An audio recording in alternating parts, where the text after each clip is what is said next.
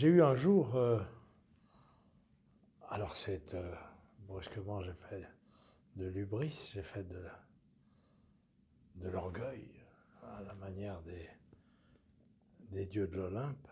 Euh, je tombe sur un que sais-je, écrit par Jacques Vergès, himself, lui-même, intitulé L'erreur judiciaire. Et où il raconte un certain nombre de choses. Pourquoi l'erreur judiciaire? Pourquoi elle procède naturellement des policiers, euh, des magistrats, euh, des experts, des avocats euh, aussi. Euh, et il dit, dans sa préface, en réalité, il y a, a que cinq avocats euh, en deux siècles qu'on peut évoquer pour corriger avec tellement de difficultés et de batailles des erreurs judiciaires. Alors il cite Cheikh Zestange qui remonte au Second Empire, euh, deux autres noms, alors qui eux euh, sont au firmament, les deux avocats de Dreyfus. Il cite Badinter pour Mauvillain, mais je ne me souviens pas de l'affaire Mauvillain, enfin je me souviens, Roby est un ami, euh, et André Soulier pour l'affaire de Vaux. Et je lis ça, et je, j'appelle Jacques au téléphone, je lui dis, mais attends, c'est bien moi dont tu parles Il dit, c'est de toi, mon frère. Voilà. Et donc, euh, je traîne ça comme beaucoup plus que les déclarations que la, la République m'a, accordées sans que je lui, lui demande. On y va quand vous voulez. Allez, bah c'est parti. Maître Soulier, bonjour. Bonjour. Vous êtes le doyen des avocats lyonnais, presque français, on pourrait dire. Et je crois Euh, Henri Leclerc est- s'est inscrit euh, à prêter serment deux ans avant moi. Euh, donc Henri Leclerc est, au-dessus de moi. Euh, L'immense talent de cet avocat, ancien président de la Ligue des droits de l'homme, un des hommes que j'admire beaucoup, à la fois pour la puissance de sa voix, pour la qualité de sa réflexion et pour son absence de peur devant quoi que ce soit. Voilà. Mais Enfin, vous êtes je, bien placé. oui, je, non, mais non, je suis bien, je suis bien placé. Euh, je me réjouis pas de ça. J'aimerais n'avoir que 50 barreaux et encore avoir 55 ans au moins pour parcourir le monde. Alors, justement, dans la mesure où euh, euh, vous avez beaucoup d'expérience, vous avez fait beaucoup d'interviews, donc quelque part tout a été un peu dit sur vous, beaucoup de choses ont été écrites également. Euh, quelle est la question qu'on ne vous a jamais posée et que vous auriez peut-être aimé qu'on vous pose? La question c'est d'où viens-tu? Je vais y répondre dans un livre qui paraîtra d'ici euh, quelques semaines euh, ou quelques mois, mais qui est quasiment achevé. Euh, je viens de nulle part, je viens de milieux les plus simples qui soient, et je n'ai jamais abordé cela, et personne ne m'a jamais posé la question. Parce que j'ai eu la chance exceptionnelle, dès l'âge de 17, 18 ans, de rencontrer des gens exceptionnels. Voilà. Alors que, euh, alors que je sais ce qu'était la misère chez moi, euh, autour de moi, euh, je ne l'ai jamais oublié. Ça aide d'ailleurs à la cour d'assises, devant la cour d'assises quand vous y venez plus tard, pour comprendre par où et par quoi sont passés certains hommes ou certaines femmes, mais savoir d'où l'on vient. Mais je ne l'avais jamais raconté, je le raconte cette fois-ci. Alors, on va peut-être attendre de découvrir livre. Même si on lit euh, des éléments de votre, euh, de votre identité, notamment vous avez un papa qui était, je crois, chauffeur de taxi. Qui a été chauffeur de taxi Voilà, après a- beaucoup de misère Voilà, et beaucoup de difficultés, c'est ce que je raconte. Voilà. Et une maman aussi qui était femme de maison, je crois. Ma, ma, ma mère a été, était, euh, était bonne, Oui. comme on disait à l'époque, à l'âge de 14 ans. Elle était placée chez le directeur de la foire de Lyon. euh, et j'ai eu la chance de rencontrer le fils de cet homme beaucoup, beaucoup plus tard, qui était venu voir un de mes associés de l'époque, aujourd'hui disparu, euh, Jean-Pierre Pilois, et auquel j'avais posé la question, euh, vous souvenez-vous d'une petite bonne qui s'appelait Maria? Il m'a dit oui. J'ai dit, êtes-vous attendu dans ses bras Et il a pleuré. En ce qui concerne votre euh, carrière, Maître Soulier, vous avez euh, eu beaucoup de, belles affaires, de beaux procès. Vous avez participé hein, d'ailleurs à des procès quand même historiques. Euh, on pourrait se dire que l'apogée de votre carrière est un peu derrière vous et que vous continuez à exercer euh, parce que vous ne voulez pas raccrocher tout simplement, comme beaucoup de confrères. Mais on vous trouve toujours, euh, encore aujourd'hui, sur le devant de la scène, si je puis dire, au bon endroit, au bon moment, dans l'air du temps.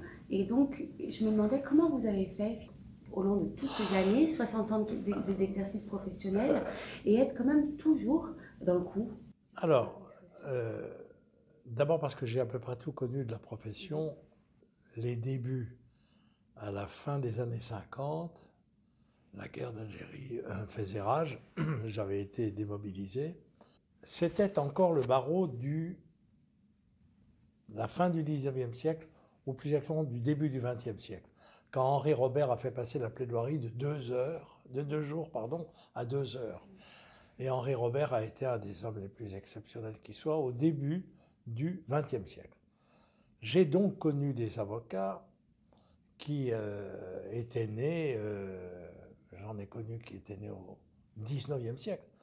J'ai même connu un homme absolument admirable dont je, parle dans mon futur livre, euh, vieux franc-maçon, 63 ans de barreau, euh, qui euh, avait prêté serment à la fin du 19e siècle, qui avait fait le coup de canne dans l'affaire Dreyfus, il était Dreyfusard, qui avait été ensuite pendant quelque temps, parce qu'il fallait bien vivre et manger, il s'appelait François Boulu, et il avait été le secrétaire du maire de Lyon, Victor Augagneur. Et savez-vous ce qu'a fait notre ordre? Eh bien, notre ordre a considéré que l'homme avait été stipendié, comme il le disait. Et à l'unanimité, l'ordre euh, l'avait radié à vie, l'interdisant de, euh, pour des questions d'honneur, etc., d'indépendance. Et il s'est passé quelque chose d'admirable, c'est que il n'a trouvé personne pour aller plaider devant la cour mais les magistrats républicains l'ont entendu seul et ont ordonné à la minute la réintégration et la réinscription sur le tableau de l'ordre des avocats. Et donc cet homme euh, n'en voulait à personne, mais il m'avait confié ceci. Quand j'ai été l'objet d'une réinscription au tableau, pendant dix ans ou presque, j'arrivais devant le tribunal euh, le président s'adressait à mon adversaire. Maître, euh, qui est votre adversaire? Personne. Attendez, disait le magistrat. Vous ne répondrez pas deux fois à cette question de cette façon. C'est Maître François Boulu, votre adversaire. Et il dit pendant dix ans, j'ai vécu ça. Et il, était, et il, est, il est devenu un des avocats emblématiques de l'époque. Euh, voilà. Donc, dès, dès que j'ai été inscrit au barreau, j'ai été euh, convaincu, euh, en même temps encouragé par des hommes de cette qualité. Il faut dire d'ailleurs que je n'aurais pas dû être avocat à Lyon, car quelqu'un m'avait euh, dit, vous venez, vous vous inscrivez au barreau de, du chef-lieu de mon département, j'ai 24 ans, et il s'appelle Pierre Mendès France, qui m'a dit, vous venez à Évreux, j'ai un vieil ami bâtonnier qui va prendre sa retraite, vous allez travailler 2-3 ans avec lui, et ensuite, naturellement, vous ferez votre carrière.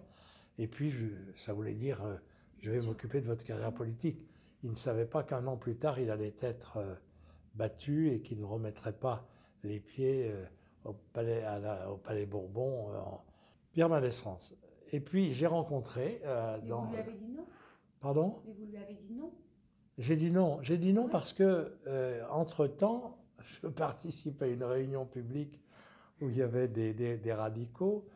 Et euh, j'interviens euh, au nom de, jeunes radicaux, etc. Et j'ai une motion qui fait 43 ou 44 je contre tous les classiques. Euh, et à la sortie, il y a un grand type d'une quarantaine d'années qui m'arrête et qui me dit Mais qui êtes-vous pour parler comme cela?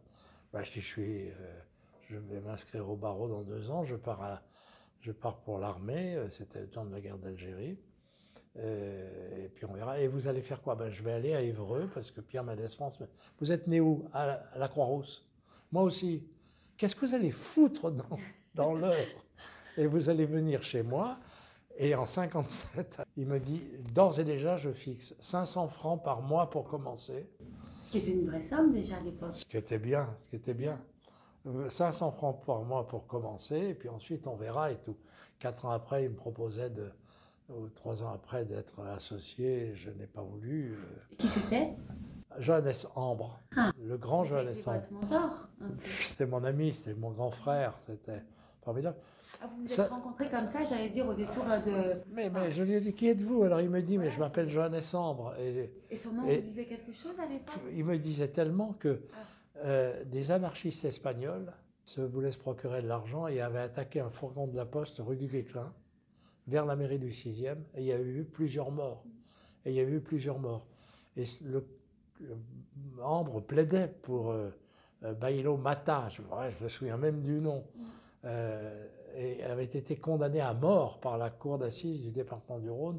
Et euh, à Grenoble, il a plaidé un 8 décembre, et Ambre, qui était franc-maçon, Ouais. et libé- libéral en même temps, dit En- Entendez, ce soir, les cloches vont sonner à Lyon le 8 décembre pour la Vierge Marie. Comment pouvez-vous envoyer un homme se faire trancher la tête? Voilà. et, et donc, euh, j'ai continué à côté, je suis allé, j'ai travaillé avec d'autres, et jusqu'en 1969, où là, je laisse aussi de côté une occasion absolument inouïe. Je fais acquitter Jean-Marie Deveau, je fais changer la loi, enfin je prépare la loi sur l'indemnisation des gens qui ont bénéficié d'acquittement, de relax ou de non-lieu après avoir été emprisonnés. Et là, le téléphone sonne. Allô, salut André, tu n'as plus rien à faire à Lyon. Je t'attends à Paris, tu viens avec moi. Le plus grand avocat ou un des plus grands avocats du XXe siècle, René Floriot. et je dis non et je reste à Lyon. Mais pourquoi? Mais parce que, parce que je venais de si loin en étant à Lyon. Tout avocat peut euh, devenir euh, un des grands avocats de sa génération, ou un des bons, pardon, je retire le mot grand, un des bons avocats de sa génération. Par exemple, j'ai plaidé euh, pour des gens du FLN, j'ai plaidé en, Algérie en 1961, l'indépendance est de 62. Plaidé à Alger et à Oran pour des gens dont on voulait la mort. Et j'ai évité la mort. Mais comment vous avez fait, Maître Soulier, pour être, j'allais dire, sur tous ces coups-là? Parce que vous avez quand même été sur des super affaires, comme on dit aujourd'hui. Ben, la, la catastrophe de Faisin, le 5-7, euh, tout partout, ouais. là. Mérieux, Deveau, mais euh, même Furiani, Ah bah, si vous ajoutez aussi en le gang Pologne, des Lyonnais quand même. le gang des Lyonnais aussi, mais si vous ajoutez en Pologne, j'ai été l'avocat d'un homme qui allait devenir président de la République, Lech Wałęsa. À Pentecôte 88, je suis dans une église à Gdansk, à Danzig. Mais comment vous avez fait pour être... Les gens, ce sont, ce sont eux qui venaient vous Oui. demander Oui, oui. Mais au tout début, ça a commencé... Bah, Mais non, mais c'est simple, c'est les copains qui parlent comme ça. que C'est les copains de l'armée, les copains de la politique, les copains de. Ah, attendez, Oui, parce que vous avez commencé à je, je vous raconte, je, je vous raconte quelque chose qui, donne, qui doit donner aux jeunes avocats et avocates, ceci, euh, le goût du. D'abord, un, ne jamais renoncer. Deux, ne jamais avoir peur. Je vais mourir. Peut-être cette nuit, peut-être dans deux ans, peut-être dans cinq, six, je ne sais pas. Je n'ai pas peur. Ça viendra, c'est comme ça. N'ayez pas peur. Jésus l'a dit. Alors vous me direz que, comme tout le monde dit aujourd'hui, c'est depuis que le journal Le Monde l'a publié. Et André Soulier, en plus, est choisi par l'Église et il est franc-maçon, membre de la loge Union et Liberté. Ils l'ont publié. dans un- Ça veut dire qu'un jour, le téléphone sonne. Allô, ici Pierre Morel. Et je réponds instantanément, c'est drôle pour moi comme histoire, euh, comment allez-vous, monsieur l'expert? Et l'autre, à bout du film, dit, euh, expert en tout, expert en rien. C'est Pierre Morel, ambassadeur de France auprès du Saint-Siège. Alors j'avais connu Pierre quand j'étais président de la Commission des droits de l'homme du Parlement européen en plus. Je l'ai connu euh, quand il était pendant sept ans ambassadeur de France à Pékin. Qu'est-ce qui vous arrive, Pierre, pour m'appeler comme ça ce soir Il me dit, bien écoutez, cet après-midi, la commission ad hoc euh, du Saint-Siège, pour désigner ses représentants ou euh, les avocats qui doivent plaider pour elle, euh, ou pour l'intérêt d'un certain nombre de congrégations quand il est nécessaire, vous ont choisi, vous a choisi. Et je dis, Pierre, mais savent-ils bien à qui ils ont affaire?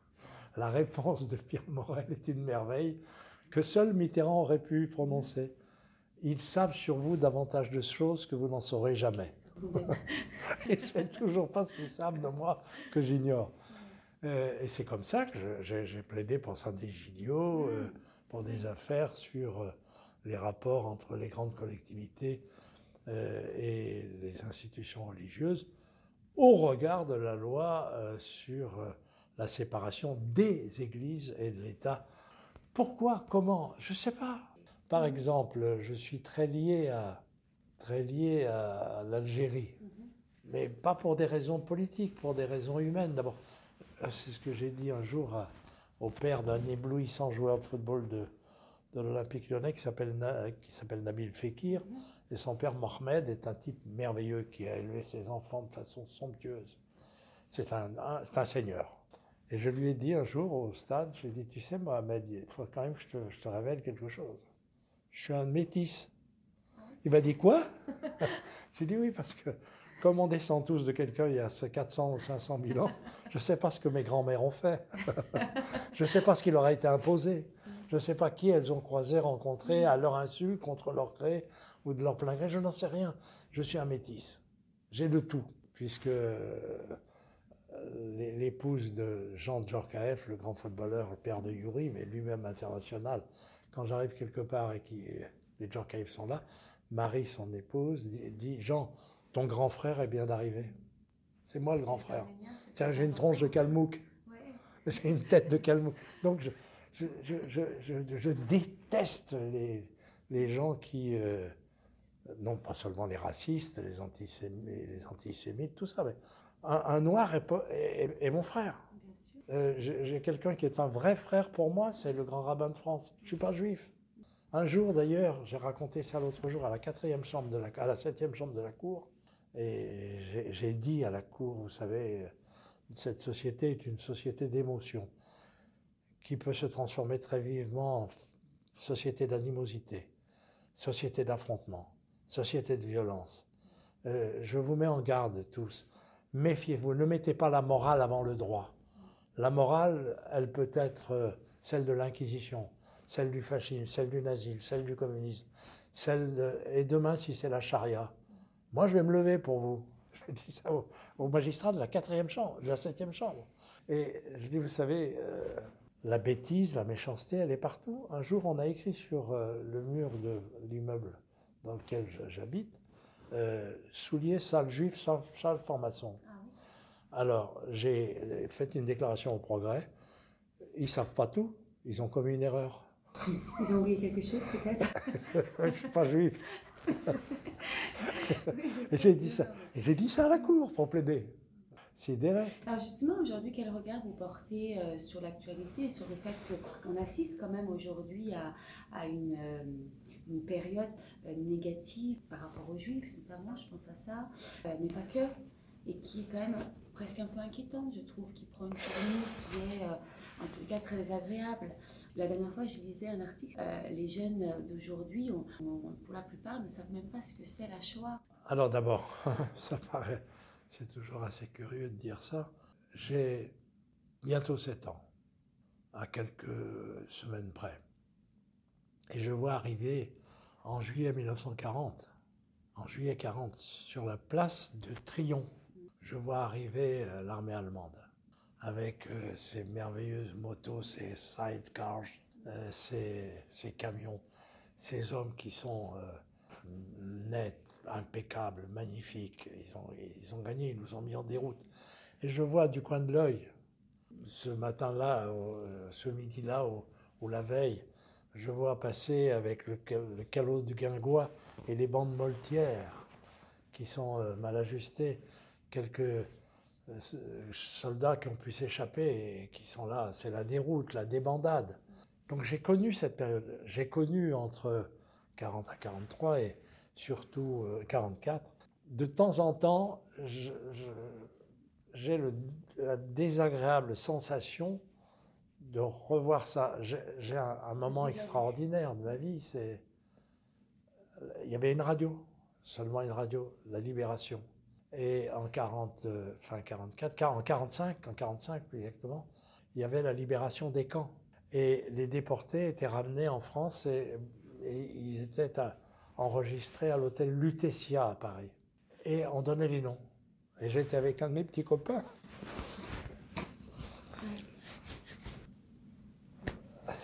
Il s'appelait François Lévy.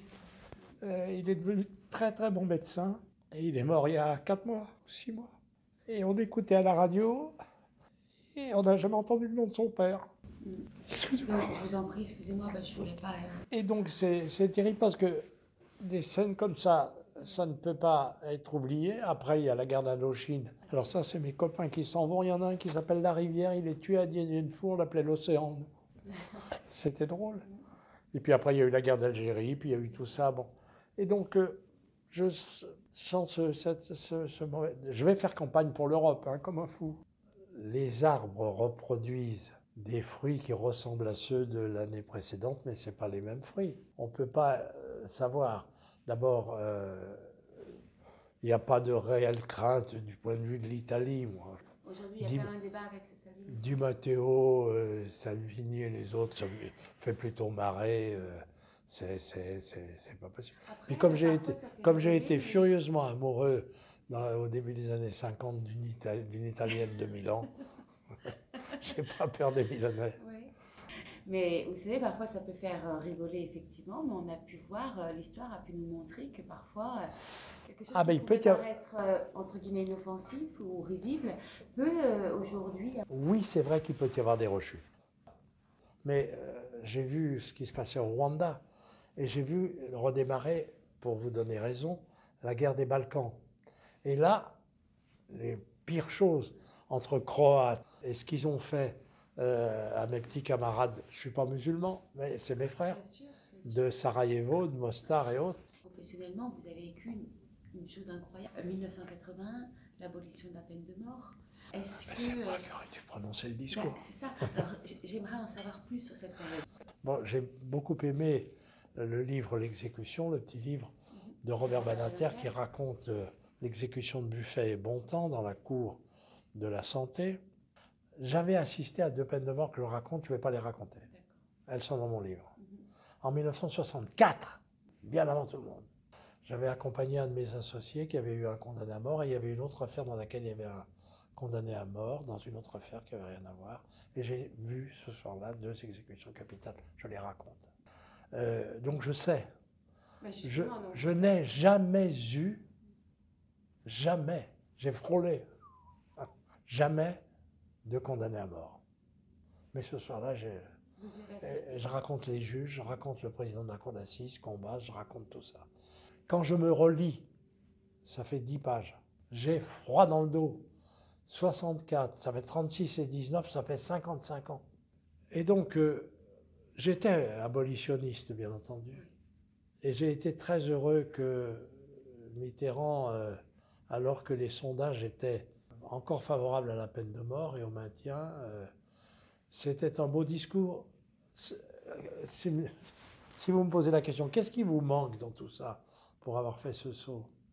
Ce qui me manque, c'est de ne pas avoir prononcé le discours à la tribune de l'Assemblée nationale. Victor Hugo avait fait mieux que nous. C'est un regret. Ah oui, ça, ce, ce discours-là. Vous aviez milité quand même beaucoup. Vous avez Ah œuvré. tout le temps, Ouais, tout le temps, tout le temps, tout le temps. J'ai milité en Algérie, j'ai milité partout. Et alors, est-ce que quand on est pénaliste, bon, vous, vous- vous nous avez dit effectivement que vous n'avez pas euh, eu, euh, vous, de condamné à mort, mais vous y avez assisté. Ça change quand même beaucoup de choses quand on est pénaliste et que euh, la loi est passée. On, pra- on pratique plus de la même Alors, façon, très bonne question. On voit bien que vous êtes avocate. Très bonne question. Faut-il regretter euh, ce moment poignant, ce retour de la cour et du jury dans la cour d'assises Faites entrer l'accusé, dit le président de la cour d'assises, et qui dit euh, la cour et le jury ayant ensemble délibéré à la majorité de huit au moins, ont déclaré machin coupable, etc., de peine de mort, et par application de l'article. Il vous annonce qu'il aura la tête tranchée. Mon associé, qui s'appelait Antoine Nicolaï, que je vais accompagner ce soir de 64, avait défendu un garçon qui euh, avait attaqué avec ses complices. C'était inadmissible. La, lyonnaise qui s'appelait pas la lyonnaise de banque, mais l'ancêtre de la lyonnaise de banque, qui apportait la paye des ouvriers de Berlier à Berlier. À l'époque, on payait encore en liquide. Et malencontreusement, euh, avec une mitraillette, un seul coup de feu tiré un malheureux qui ne voit rien du tout et qui s'avance avec une, en portant une cassette de pièces, est tué. Je vais vous dire simplement le titre du chapitre, c'est La mort d'Actis, pas de chômage pour le bourreau. Mais moi, je ne regrette pas, euh, d'abord parce que je ne vais plus devant les cours d'assises, sauf une fois que je vais, je vais y aller au mois de mai, pour une jeune femme qui, avec une autre, euh, du même homme, euh, a été violée. un violeur deux fois, là, mais qui avait déjà des antécédents. Et je vais à la cour d'assises. C'est une petite jeune fille dont les parents sont d'origine algérienne. Elle est d'une douceur magnifique. Et j'adore cette petite. Et je vais plaider partie civile. Mais ce sera la dernière fois. Je n'irai plus jamais en cour d'assises. Enfin, faut jamais, jamais dire.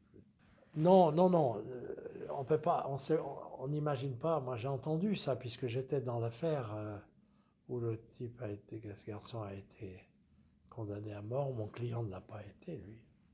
C'est pas. Non, non, non, non, non. C'est abject. On le fait la nuit entre chien et loup. Euh, non, chien et loup, c'est avant, avant, avant minuit.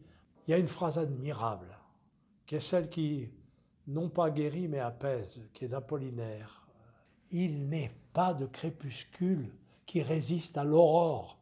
Voilà. Et je suis reparti, euh, je suis reparti euh, de la prison Montluc en emmenant, il a refusé d'être emmené par une voiture de police une voiture d'administration, le juge d'instruction Robin, qui avait instruit cette affaire. Et, donc, euh, non, non, non, non, non. Voilà. Est-ce qu'aujourd'hui, euh, il y aurait quelque chose, une cause qui, euh, qui appellerait de votre part un engagement, une volonté de militer, parce que pour vous, elle, voilà, elle tient à cœur, comme je pense à cette époque-là. Il y a deux causes. La même cause, la même cause, mais un attentat, euh, une agression euh, vitale ou non, mais presque, euh, contre un juif, un attentat vital ou non contre un musulman. les deux, les deux. Les protestants, depuis, j'ai trois petits-enfants protestants, j'en ai trois catholiques aussi, je suis donc d'avant la révocation de l'édit de Nantes. Moi, je suis d'avant 1685, il hein. faut voir qui je suis. Je suis un vieux, vieux monsieur. qui a traversé les années. Euh. Voilà, pour moi, c'est l'histoire, je vis l'histoire. Voilà, là, là, je. Là, vous pourriez vraiment. Euh, je viens. Je, je, viens. Est-ce que vous avez euh, opposé votre clause de conscience ou alors sans l'opposer, refusé tout simplement parce que. Je vais vous le faire, je vais vous le faire autrement. D'abord, un, chaque fois, quand il peut y avoir un avocat, un autre avocat, alors je peux parfaitement user de mon libre arbitre pour dire j'accepte de défendre ici ou là celui-ci ou celui-là. Ça n'est pas l'horreur du crime qui euh, me ferait renoncer. C'est plus la personne à défendre.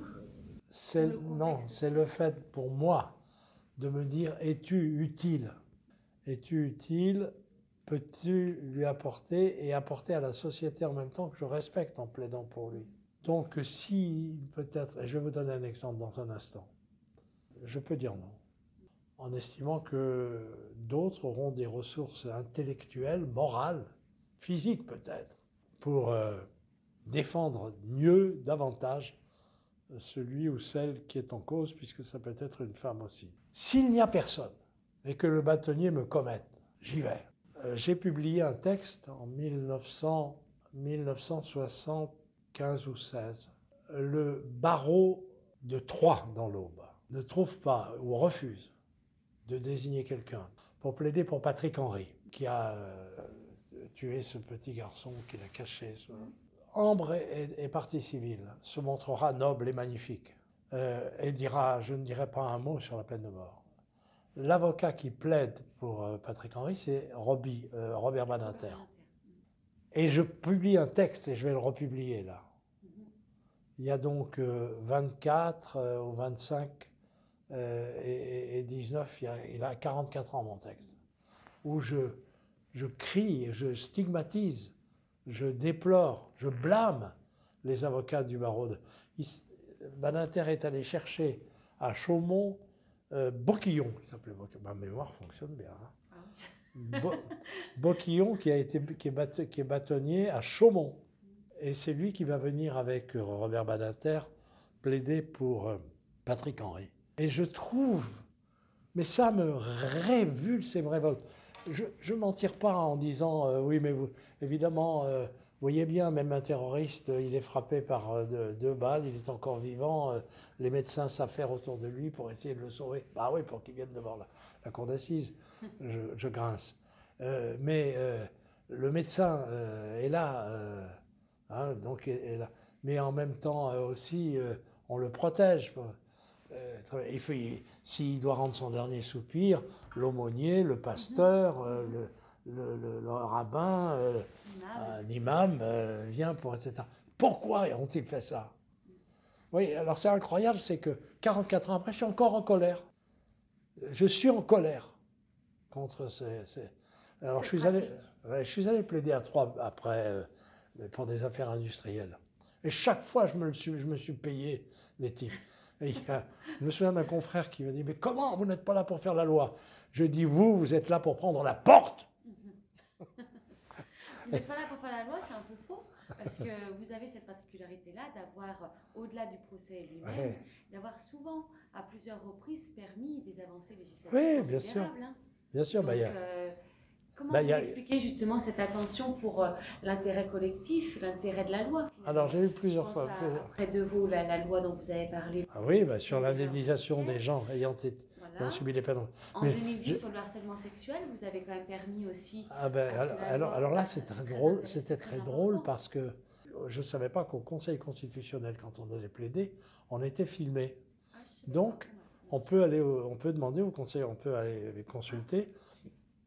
Et je plaide pour celui qui nous avait battu, Gilbert Mitterrand et moi, Ducret en 73. Euh, Gérard Ducret est venu euh, et m'a dit Est-ce que tu accepterais de défendre ma cause au tribunal et à la cour, à Villefranche d'abord, à la cour d'appel, etc. J'ai fait casser, je suis revenu devant la cour, euh, j'ai fait poser la, la, QPC et je suis allé faire abroger la loi sur le harcèlement sexuel avec une loi qui est plus dure aujourd'hui.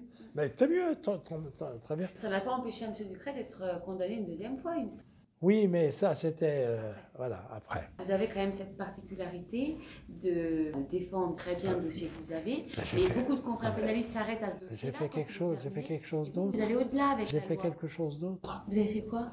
Si Fézin, si Dessines, si Saint-Priest sont dans le Rhône, c'est parce que euh, y a eu la catastrophe de Fézin et euh, ça, j'ai amené Georges Pompidou, Premier ministre, euh, à retailler les frontières départementales pour que le centre de premier secours, soit Lyon et pas Vienne. Donc c'est drôle. Mais c'est la bonne vie. Qu'est-ce qu'on a fait Je me souviens, ça c'est autre chose. C'est Genin qui est allé plaider sur le dossier que j'avais préparé parce que ce jour-là j'étais appelé, je ne sais où le premier, le premier garçon qui a été transformé en fille, autorisé à porter le nom de fille. Et donc, euh, ce garçon était venu avec ses parents, et je plaide et tout. Et puis un jour, au bureau, arrive quelqu'un qui, avec encore une fois un peu mal, dit Vous ne me reconnaissez pas? Une grande femme, avec ses jupes et tout, ses longues jambes, belle. Je suis Jean-Paul. Je suis resté comme de ronds de flanc. J'ai dit, il y a au moins un, truc, c'est que je ne vous ferai pas la cour. Hein. En marrant. J'aime les longues jambes, mais j'aime pas. Et alors, et, et je lui dis, mais pourquoi venez-vous venez me voir? Parce que je voudrais que vous saisissiez le tribunal de Lyon. Je voudrais euh, changer l'état civil. Et ça a été la première décision, en, en, 81. Chaque fois, il y a eu un petit truc, quoi, une, petite avancée, quoi. Et c'est sympa, c'est bien, quoi. Voilà. Vous avez été l'observateur euh, très privilégié du coup de l'évolution de la justice sur ces années. Vous diriez que c'était mieux avant? Non. Ah non, non, non, non, non. non. Alors d'abord, tiens, maintenant, allez, dans mes protestations généreuses, je trouve qu'il est, c'est scandaleux de dire que mes petits-enfants ne sont pas aussi intelligents que moi. Ils sont soumis au vent de l'époque et tout. La seule chose, je regarde aussi quand même l'époque avec des yeux critiques, mais je ne suis pas le seul. Euh, je, je, suis absolument hors réseaux sociaux. Voilà. Euh, ne me demandez pas si je suis sur Facebook. J'ai pas envie que ma tronche, ma face, paraisse, dans un livre. Voilà. Je leur montre. Euh, non, parce que sinon, je vais leur montrer mes faces. votre face, elle est déjà sur Internet et tout. avec bien sûr. oui, mais moi, par exemple, euh, je, suis très lié affectivement à, Jean-Michel Aulas. L'usage du tweet, ça m'emmerde, vous ne pouvez pas savoir. Moi, dire, dire en quelques mots, etc., du mal des, gens. Pas forcément. non, mais ou du bien. Ou, ou, une, pensée. Quelque part, euh, ça enrichirait oh. peut-être Twitter si vous étiez. Je ne sais pas, je sais pas. Et puis alors, euh, je crois que pour nous, notre profession, la vôtre, la mienne, la même, croit qualités sont indispensables. La lucidité, pas se laisser égarer, de confondre l'aurore et l'aube. il y a l'aube, puis il y a l'aurore. Voilà. Le courage. Si, vous, si tu as peur, n'y va pas. Euh, ça, c'est la deuxième chose. La troisième, il faut jamais être aveuglé par euh, son propre talent. Et puis, euh, franchement, le courage. Le courage. Vous n'avez jamais eu peur, vous m'avez souvié dans les dossiers que vous avez défendus Jamais. Pour X ou Y raison, hein, d'ailleurs. Jamais. Ça, je ne l'ai pas encore raconté, mais j'ai même aidé quelqu'un à, foutre le camp. Je suis collaborateur d'Ambre à l'époque, et on juge un réseau d'aide au FLN composé que de Français et Françaises. Et euh, on a arrêté une femme dont le mari, son mari a été pendu avec des une corde de piano par la division Das Reich à Tulle. Et cette femme est dans le box. Et son gendre est là, mais il est libre. Pourquoi? Parce qu'il faut être complètement cinglé pour ce que je fais. Le procès va avoir lieu début 61. C'est Noël. Et je vais au palais de justice. Attends, c'est décembre, Noël. Je lève les yeux et je vois au, je vois au troisième étage une lumière éclairée. Je sais que c'est le bureau du procureur de la République qui s'appelle euh, Gaston Petit. Euh, je voudrais voir monsieur le procureur de la République. Non, mais attends, il n'y a pas un mec qui oserait faire ça aujourd'hui. Bah, C'est-à-dire qu'il n'y a aussi pas un procureur qui serait peut-être d'accord pour le recevoir. Attendez, non mais je suis en bas. Euh, le concierge dit, j'ai pas question, attendez. Euh, maître, c'est Noël bientôt, qu'est-ce que... Et là, je dis, c'est quelque chose de grave, c'est vie, la vie ou la mort. Il va au téléphone, il parle... et le procureur qui savait que j'étais collaborateur d'Ambre, mais qui exécrait Ambre, et lycée de Versailles, lui aussi, euh, le procureur dit euh, bah, faites-le monter. Et je monte et je me trouve en face du procureur de la République, himself. Et je lui dis Qu'est-ce qui vous arrive? Je dis bah, Voilà, ce qui arrive, c'est ça, je, je, trouve intolérable. Mais il me dit Mais dites, attendez, vous connaissez le code de procédure pénale? Je dis Je ne peux rien faire là. Et là, Gaston Petit me dit écoutez, on voit ça milieu de semaine prochaine. Hein. pour le moment, je ne peux rien faire. Euh, franchement, j'ai dû éblouir ce type. Il a dû dire il y a deux hypothèses. Ou il est extingué, on le saura bientôt, ou, ce mec est quelque chose quelqu'un d'exceptionnel. Et euh, le mercredi, euh, le parquetier de service pour ça, sur la demande du procureur de la République, j'ai déposé une demande de mise en liberté, le juge d'instruction a plié et mon mec est en liberté. Et le procès arrive dit, un, an, euh, un an plus tard.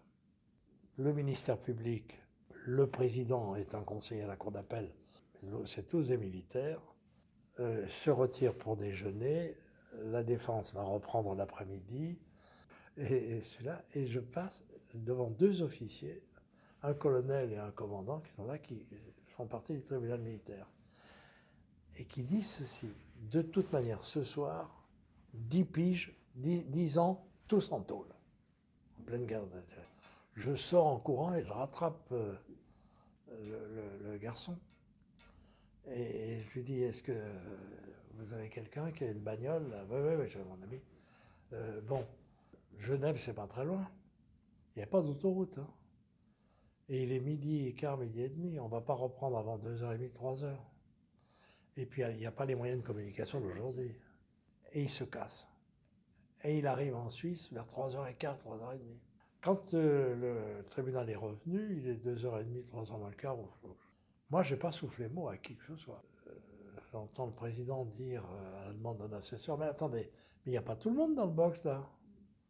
Mais où est M. Augier? Où il est, M. Augier? Et à ce moment-là, Joseph Kerr, le grand avocat, Ambre, le grand avocat, il y avait je ne sais plus qui aussi, avocat de Paris, disent, bon, bah, il faut le chercher. Et naturellement, qui c'est le mec qui doit y aller pour le chercher? C'est le plus jeune. Bon, André, vous voulez mettre soulier, essayez de voir un peu. Ah, je mets une demi-heure, trois quarts d'heure, je traîne partout, euh, le tribunal n'a pas repris. Et quand je reviens, il est 3h15, 3h30, je me dis. C'est bon.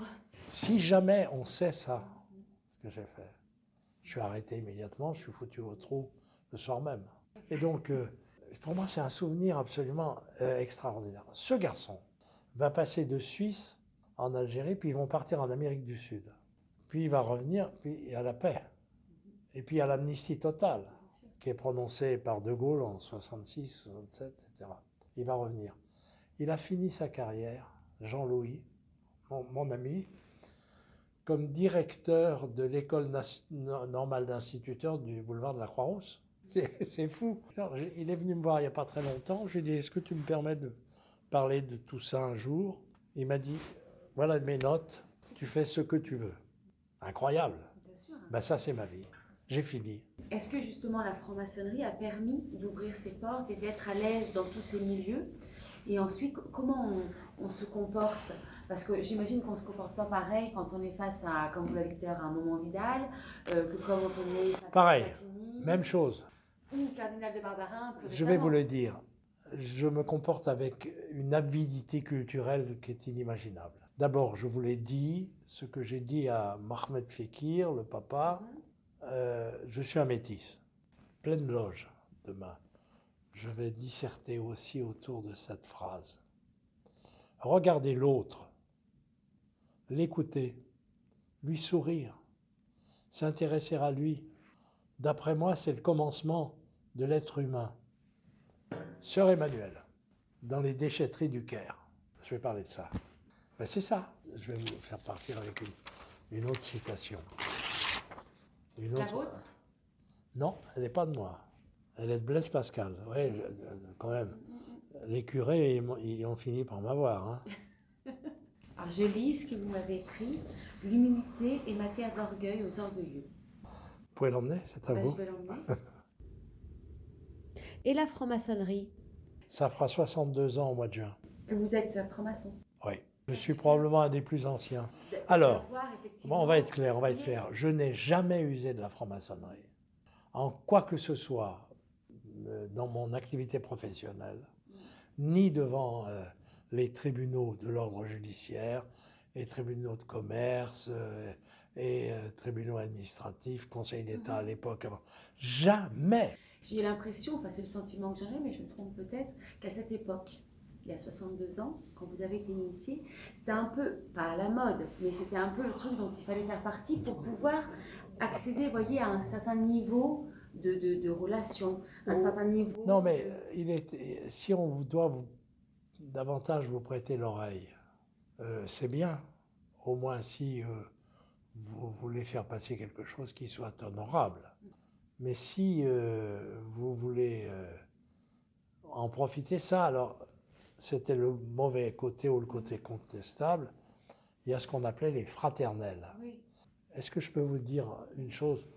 Je n'ai jamais de ma vie ni usé. Ni tenté d'user, ni cherché un contact dans une des fraternelles, alors qu'on m'aurait accueilli à bras ouverts. Jamais, jamais, jamais, jamais. Ça, je le hais. Ça, alors ça, je le tiens de ce, de, cet homme qui possédait la vertu romaine de Sénèque, qui s'appelait Pierre Mendès France. Voilà. Jamais. Personne ne m'a, vous entendez, personne ne m'a enjoint quoi que ce soit. Vous savez, je suis passé de la gauche au centre, au centre, un peu au centre droit, encore que je suis plutôt, je suis plutôt centre gauche. Vous savez, en 62 ans, euh, dans pas une fois, quelqu'un s'est levé sur une colonne Pas une fois, quelqu'un m'a adressé un petit mot, même anonyme, pour me dire Mais pourquoi as-tu fait ça, mon frère? Pourquoi tu as pris cette option? Pas une fois. Chapeau, non? Bien sûr. Oh l'éternel Et pour terminer, du coup, euh, de façon rétrospective, si, bon, vous l'avez un peu dit finalement, mais s'il y avait une chose euh, voilà, que, enfin, voilà, que vous n'avez pas vécue, que vous auriez aimé vivre, ou une chose que vous auriez aimé faire que vous n'avez pas faite, euh, ou dites que vous n'auriez pas dû dire, ou que vous ah, dire. Alors, il y a le discours. J'aurais pas détesté être président de la Ligue de football. Ah. Mais je pense que je me serais fait quand même quelques ennemis parce que comme je ne suis pas combinazione, ah. euh, voilà. Vous savez, euh, tiens, petite histoire, mais je ne sais pas si je peux vous la raconter. À une époque, je plaide, plaidais, me travaillais beaucoup pour EDF. Euh, e je me suis retrouvé sur des grands chantiers comme euh, crème à l'huile. Il y avait beaucoup de murators et siciliens qui étaient venus, s'il te plaît il y a probablement un peu d'argent qui s'est égaré. Et un jour, il y a un conflit, et moi je suis à Palerme chez un excellent confrère qui ressemblait merveilleusement à Vittorio De Sica, avec euh, ses, moustaches blanches, ses cheveux blancs. Il était beau, ce, confrère italien. Et en, face, il y a des types qui, visiblement, quand même, doivent avoir quelques accointances et qui défendent des intérêts et tout. Et je me mets un peu en pétard et décrit par le menu ce que je vais leur faire sur le plan pénal. Et là, le confrère me dit Ah, allez, il faut que tout le monde puisse boire un coup, euh, on va suspendre l'audience, il faut que j'aille faire pipi, ça en italien, on va, euh, tu, viens avec moi. Et là, on est dans un petit bureau, et il me dit Dis donc, est-ce que tu connais l'histoire du ventilateur sicilien? J'ai dit Non, attends, qu'est-ce que tu me racontes? Tu sais, nous, ici, on est formidable. Euh, on vit dans le sud, et puis il fait parfois très chaud, comme ça. Alors, on a inventé euh, ces maisons avec l'air qui circule. Euh, tu as des, endroits d'une fraîcheur absolument admirable.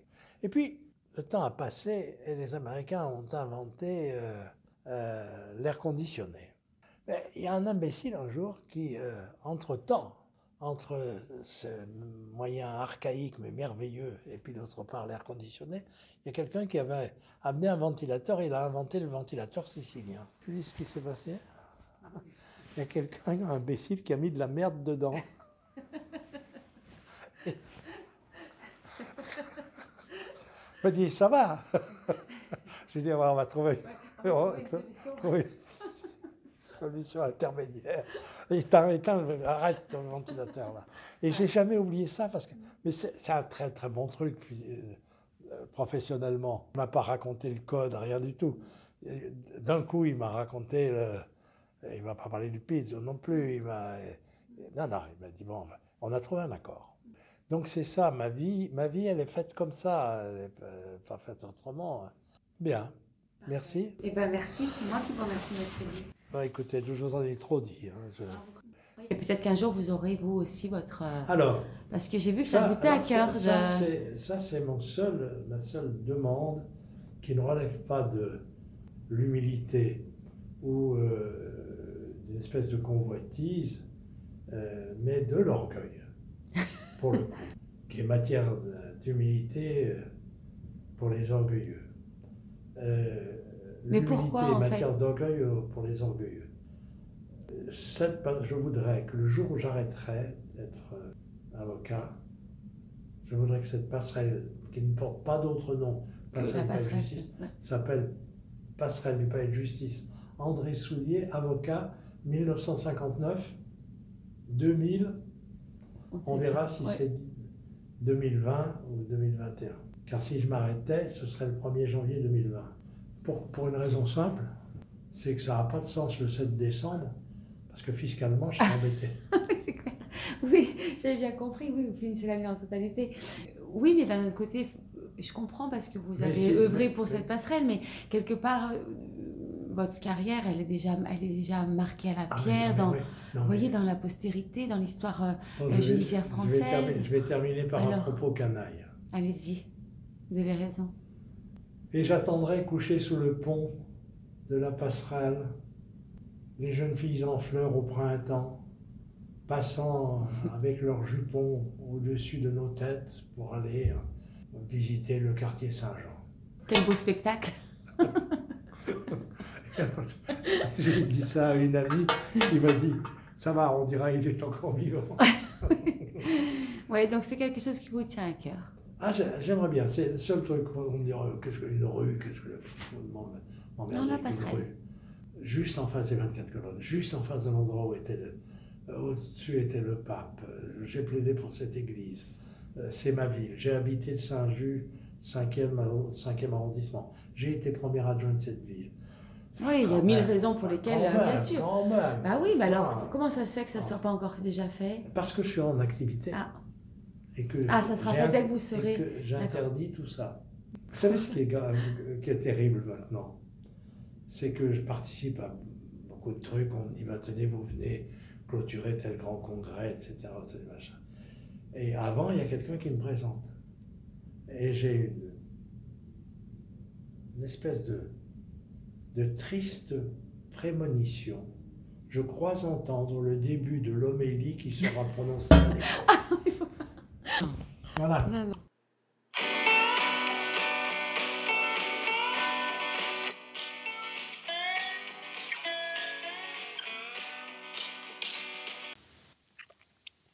C'est la fin de ce podcast. Il y en aura d'autres bientôt. S'il vous a plu, n'hésitez pas à le faire circuler, à l'aimer et à en parler autour de vous pour que chaque avocat ait son étoile. À très vite.